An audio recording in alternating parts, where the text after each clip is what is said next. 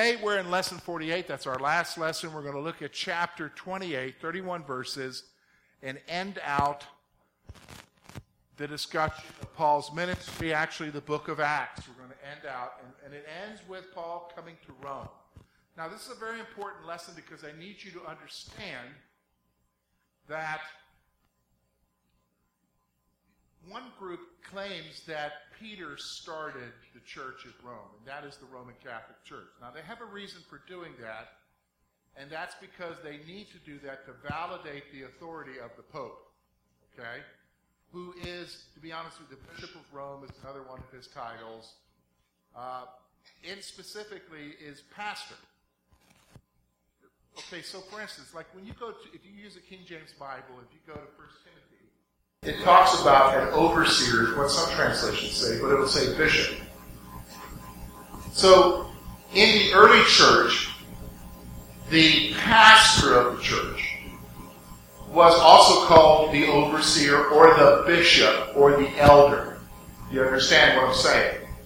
So the pastor of the church of Rome was the bishop of Rome. Now, we'll talk about this when we look at this next week.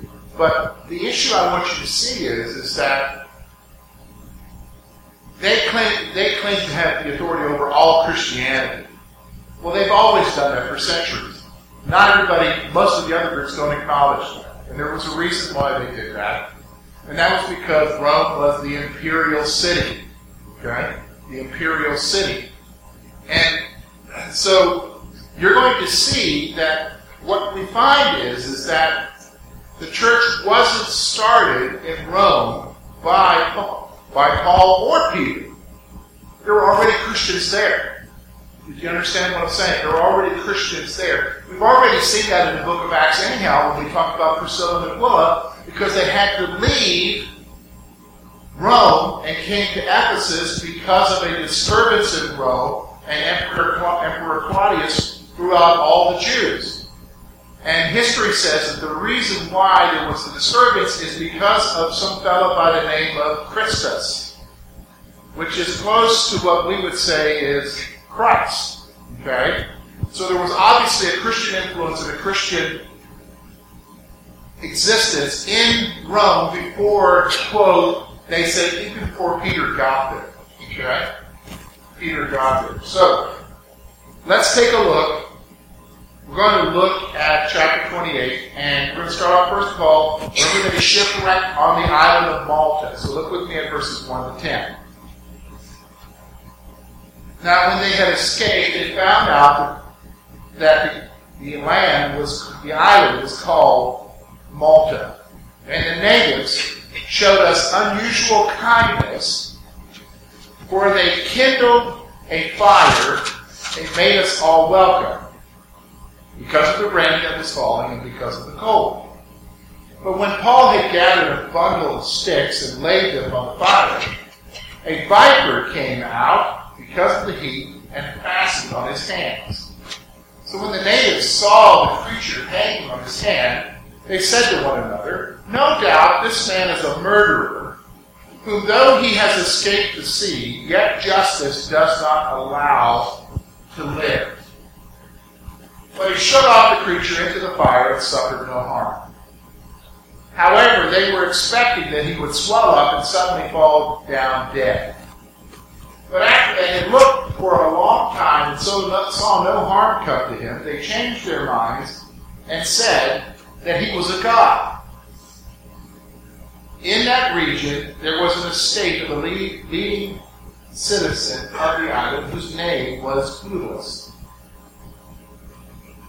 who received us and entertained us courteously for three days. And it happened that the father of Publius lay sick with fever and dysentery. Paul went to him and prayed, and then laid hands on him and healed him. So when this was done, the rest of those in the island who had diseases also came and were healed. They also honored us in many ways, and when we departed, they provided such things as were necessary. Okay, so let's take a look here. First of all, the escape to Malta. After escaping the sinking ship, they found themselves on the island of Malta. Okay? So they find themselves on the island of Malta. The inhabitants showed kindness to the survivors by welcoming them with a fire. That's pretty significant. I mean, they obviously know there's been a shipwreck, there's survivors, it's a storm. Remember, I told you it's a cyclone. So you've just been in it, it's winter, you've just been in a shipwreck, and you're going to be cold, so they have a fire going. While Paul was gathering sticks for the fire, a snake was stirred by the heat and bit Paul. In fact, the text says it was just kind of hanging there on his arm, on his hand. Alright? So, obviously, if they're cold blooded animals. The heat would cause them to stir up, and it bites Paul. The inhabitants said that Paul was a murderer because he was still facing justice. All right, so why did they come to that conclusion? So first of all, once they get to the shore, the soldiers are there. Paul's still a prisoner, right? So he's probably got a guard. So everybody who's there, even if they don't know the story of Paul, would see uh, he's some kind of criminal. He's a prisoner. Well, then what happens is, is this fire, you know, the fire, he's putting logs on the fire, sticks on the fire. He gets a snake latch onto him. Their first thought is, this is justice. He escaped the sea. He must be a murderer. This is justice. He escaped the sea. And therefore, he is facing justice now, even though he escaped the sea. So their first assumption is, is that as he had a problem, as he went through a difficulty, there must be a reason for it, and the reason must be what? Sin. Now stop for a moment. Isn't that, has anything changed as far as human perception when bad stuff happens? No. Usually when we see somebody going through something, I, even Christians, I know Christians do this a lot. Let's say there is um, Jane Doe, and Jane Doe in the church has a catastrophe happen in her life. And she goes to church, and then some of the people in the church, they may not say it out loud, but they're thinking it or maybe talking among themselves, and they'll say, I wonder what Jane did. Jane must have done something bad for her to have that happen. Isn't that what we think? Isn't that what happens?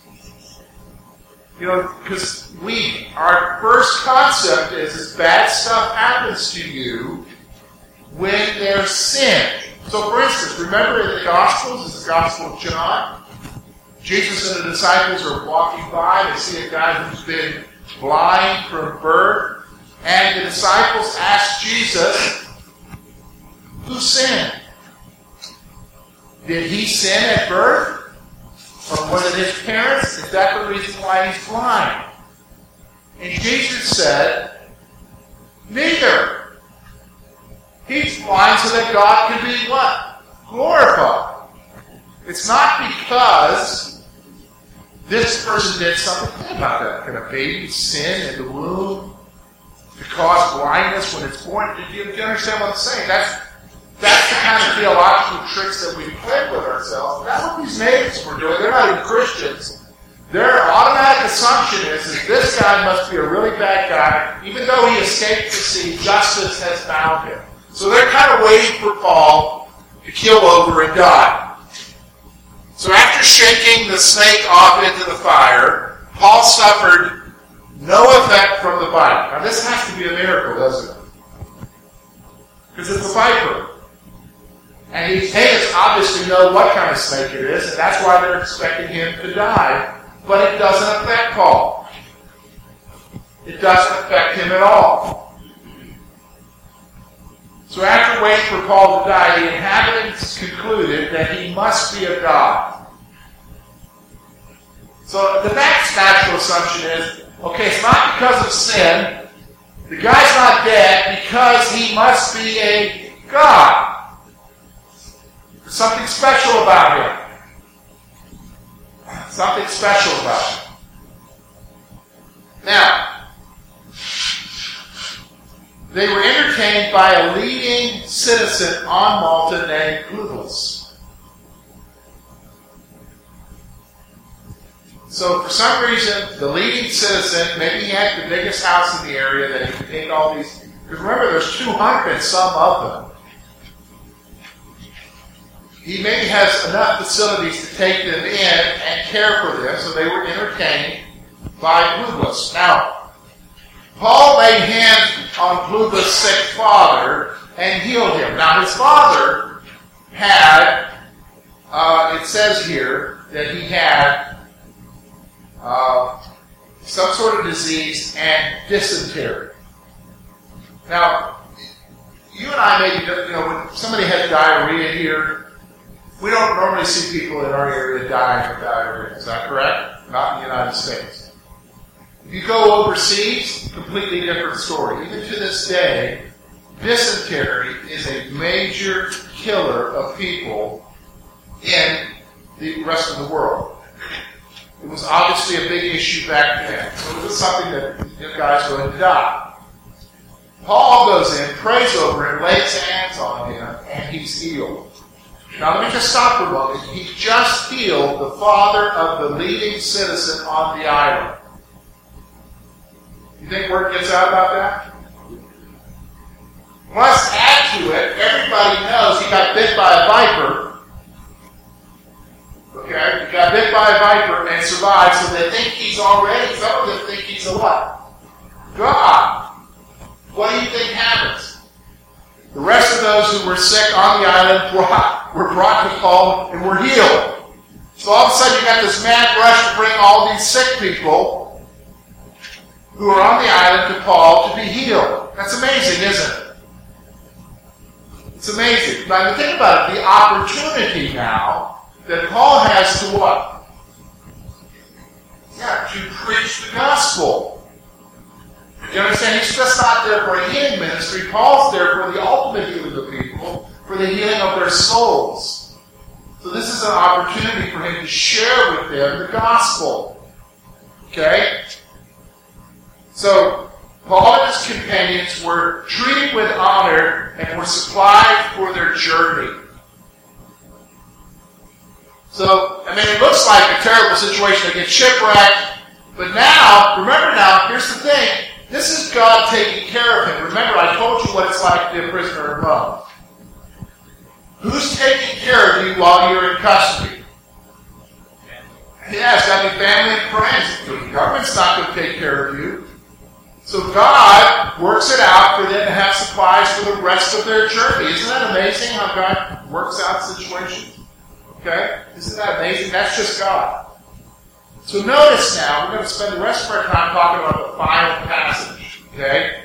And some of these names are Latin names and they are beyond me, so we'll, we'll attempt. Okay? Look with me at verse 11. So after three months, stop a moment. They stayed on Malta three months. Why do you think they stayed on Malta three months?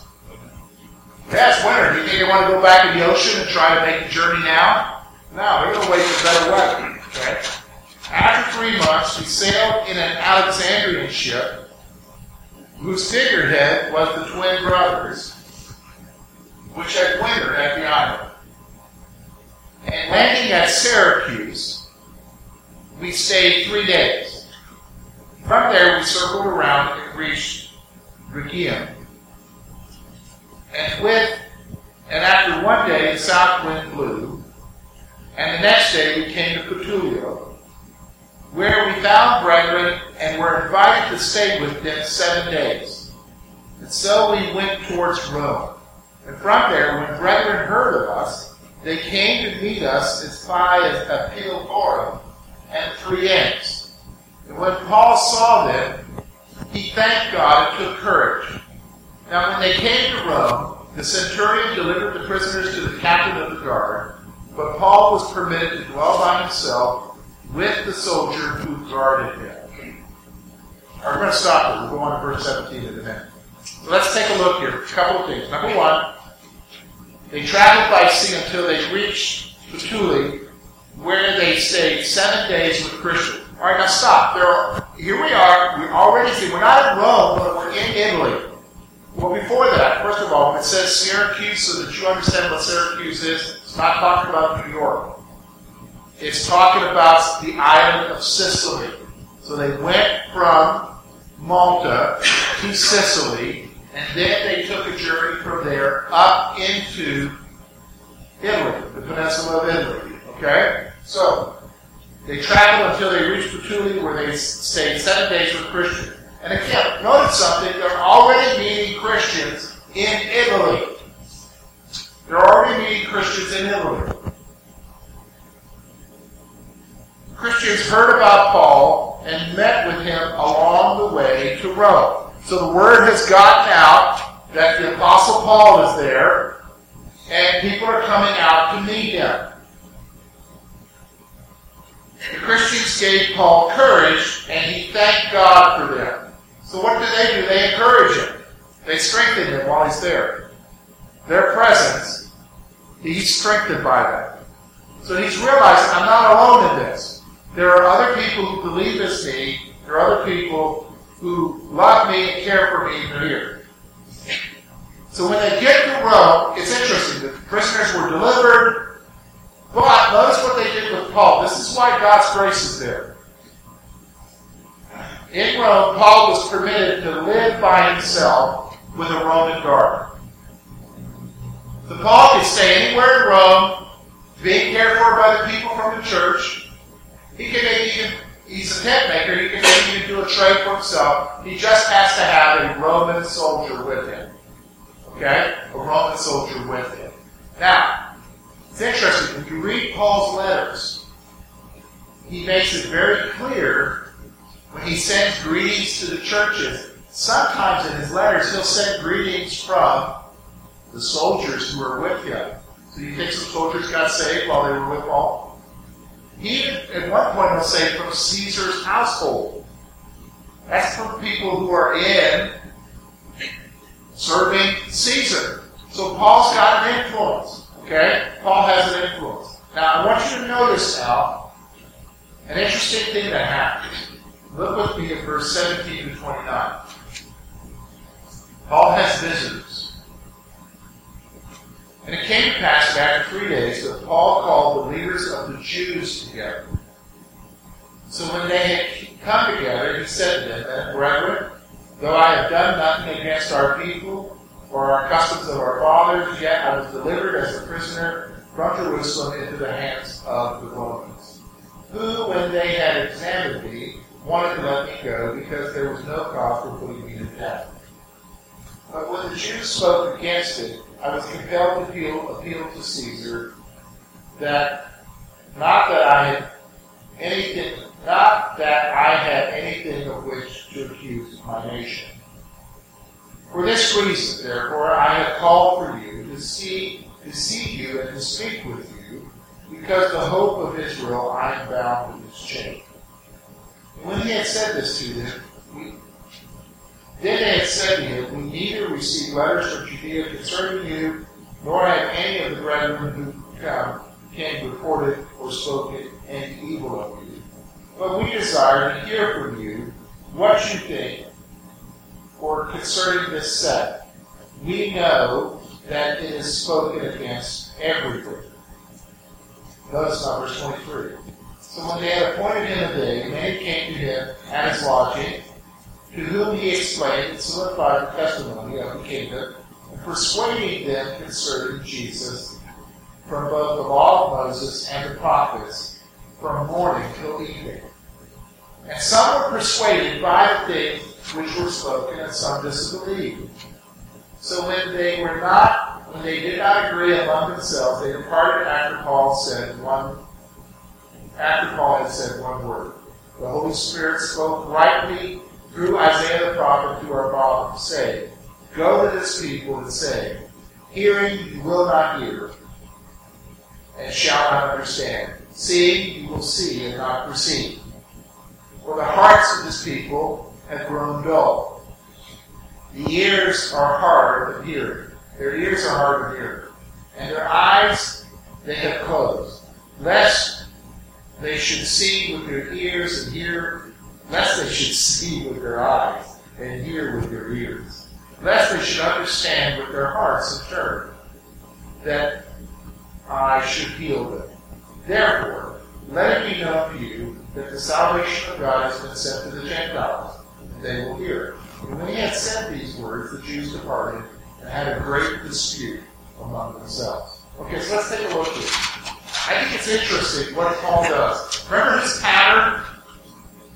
What's his pattern whenever he went into a city when he was on a missionary journey? Go to the synagogue. But now Paul's a prison. He's got some freedom, but doesn't necessarily have all freedom. And he doesn't want to create a problem by going to a synagogue and having a ruckus there, right? So what does he do instead? Notice what he do. What he does. He called the Jewish leaders in Rome to meet with him. But he's still following his pattern, but this time, rather than going to the synagogue and the possibility of creating a ruckus, he calls the Jewish leaders to come to him, which they did. Okay? Which they did. He explained his case to the leaders, and they replied that his case was new to them. So he said, This is what's going on. This is why I'm here. I appeal to Caesar. And they said, Well, we haven't heard anything about you. We haven't heard any report. We've had people come from Jerusalem. They never said anything about you. So they don't know anything about his situation. Okay? The Jewish leaders don't know anything about his situation, the Jewish leaders in Rome. They wanted to hear from Paul concerning the sect which is opposed everywhere. Now, I think that's a key point I want to make to you. Remember, I told you that the church existed in Rome before the apostles got there. Remember, I said that to you? Okay? This verse is a proof of it. Why? Because they want to hear from Paul an explanation concerning this sect, the way, the Christians. You understand what I'm saying? The, the sect of the Nazarene. Because it's everywhere. It's everywhere, folks. Christianity, at this point, by the time Paul gets to Rome, it's everywhere. It's an influence. So, the apostles didn't start the church in Rome. It's already there. And the Jews want to have an understanding of it. These Jews in Rome wanted to have an understanding of it. So on an appointed day, Paul showed them from the scriptures the reality of Jesus as the Messiah. So on an appointed day, they all gathered in his lodgings again, and he showed them from the scripture that Jesus is the Messiah, that Jesus had to suffer. Okay? Now, notice the reaction. We've seen this reaction before. Some leaders believed, and others rejected what Paul was saying. Some leaders believed, and others rejected what Paul was saying. I think this is a good point to make a point here. I think every single one of us, including myself, has to come to a place where we recognize a reality in sharing the gospel with our friends and our family. Here's the reality. Some will believe, and some will reject. That's just reality. You know, and the church's got to wake up to it. We're not going to have everybody be happy with us. We're not going to have everybody be happy with what we believe. They're not going to be happy with the message of the gospel. In fact, Paul told the Corinthians that the message of the cross, the cross, that Jesus had to die on the cross, was foolishness to the Gentiles and a stumbling block to the Greeks, and to the Jews. Here's the thing foolishness to the Gentiles and a stumbling block to the Jews. Why? Thought that the Messiah had to die and be crucified. So here we see some of the leaders believe, others rejected. Now notice now, here's what it happens. They departed when Paul, from Paul, when he proclaimed that salvation had been sent to the Gentiles. Now that even adds to a greater problem. See, it's not just that Jesus is the Messiah that they're rejecting. They're rejecting that idea. But as soon as Paul said the word, notice that the text says that. As soon as he said the word, that he was sent to who? Gentiles, they left. They got out of it. They were upset. And notice what it said. They disputed among themselves on the way out. They were fussing and arguing with themselves. Who was fussing? Those who accepted, those who rejected. They were fussing at themselves. What's the big issue? That all of a sudden now, God has opened up salvation to who? Gentiles. Now, who's Gentiles, folks? You and I. See, that's what the big issue is. That's ultimately what the big issue is. Now, so I want you to notice now, Paul has a ministry of Rome. We see that in the last two verses. Verse 30. Then Paul dwelt two years in his own rented house and received all who came to him. So he stayed in this rented house. He didn't have he had some freedom to stay in his own place, but obviously not freedom to around. Preaching the kingdom of God and teaching things which concern the Lord Jesus with all confidence. No one forbidding him. He had total freedom to preach whatever he wanted. People came to visit him to hear him. So I want you to see, Paul stayed for two years in his own rented house and ministered to all who visited him. Now, who do you think helped him pay that rent? The brothers, Christians. They helped him. Okay? They helped him. He preached about the kingdom of God and the Lord Jesus Christ to all. That's how the act, book of Acts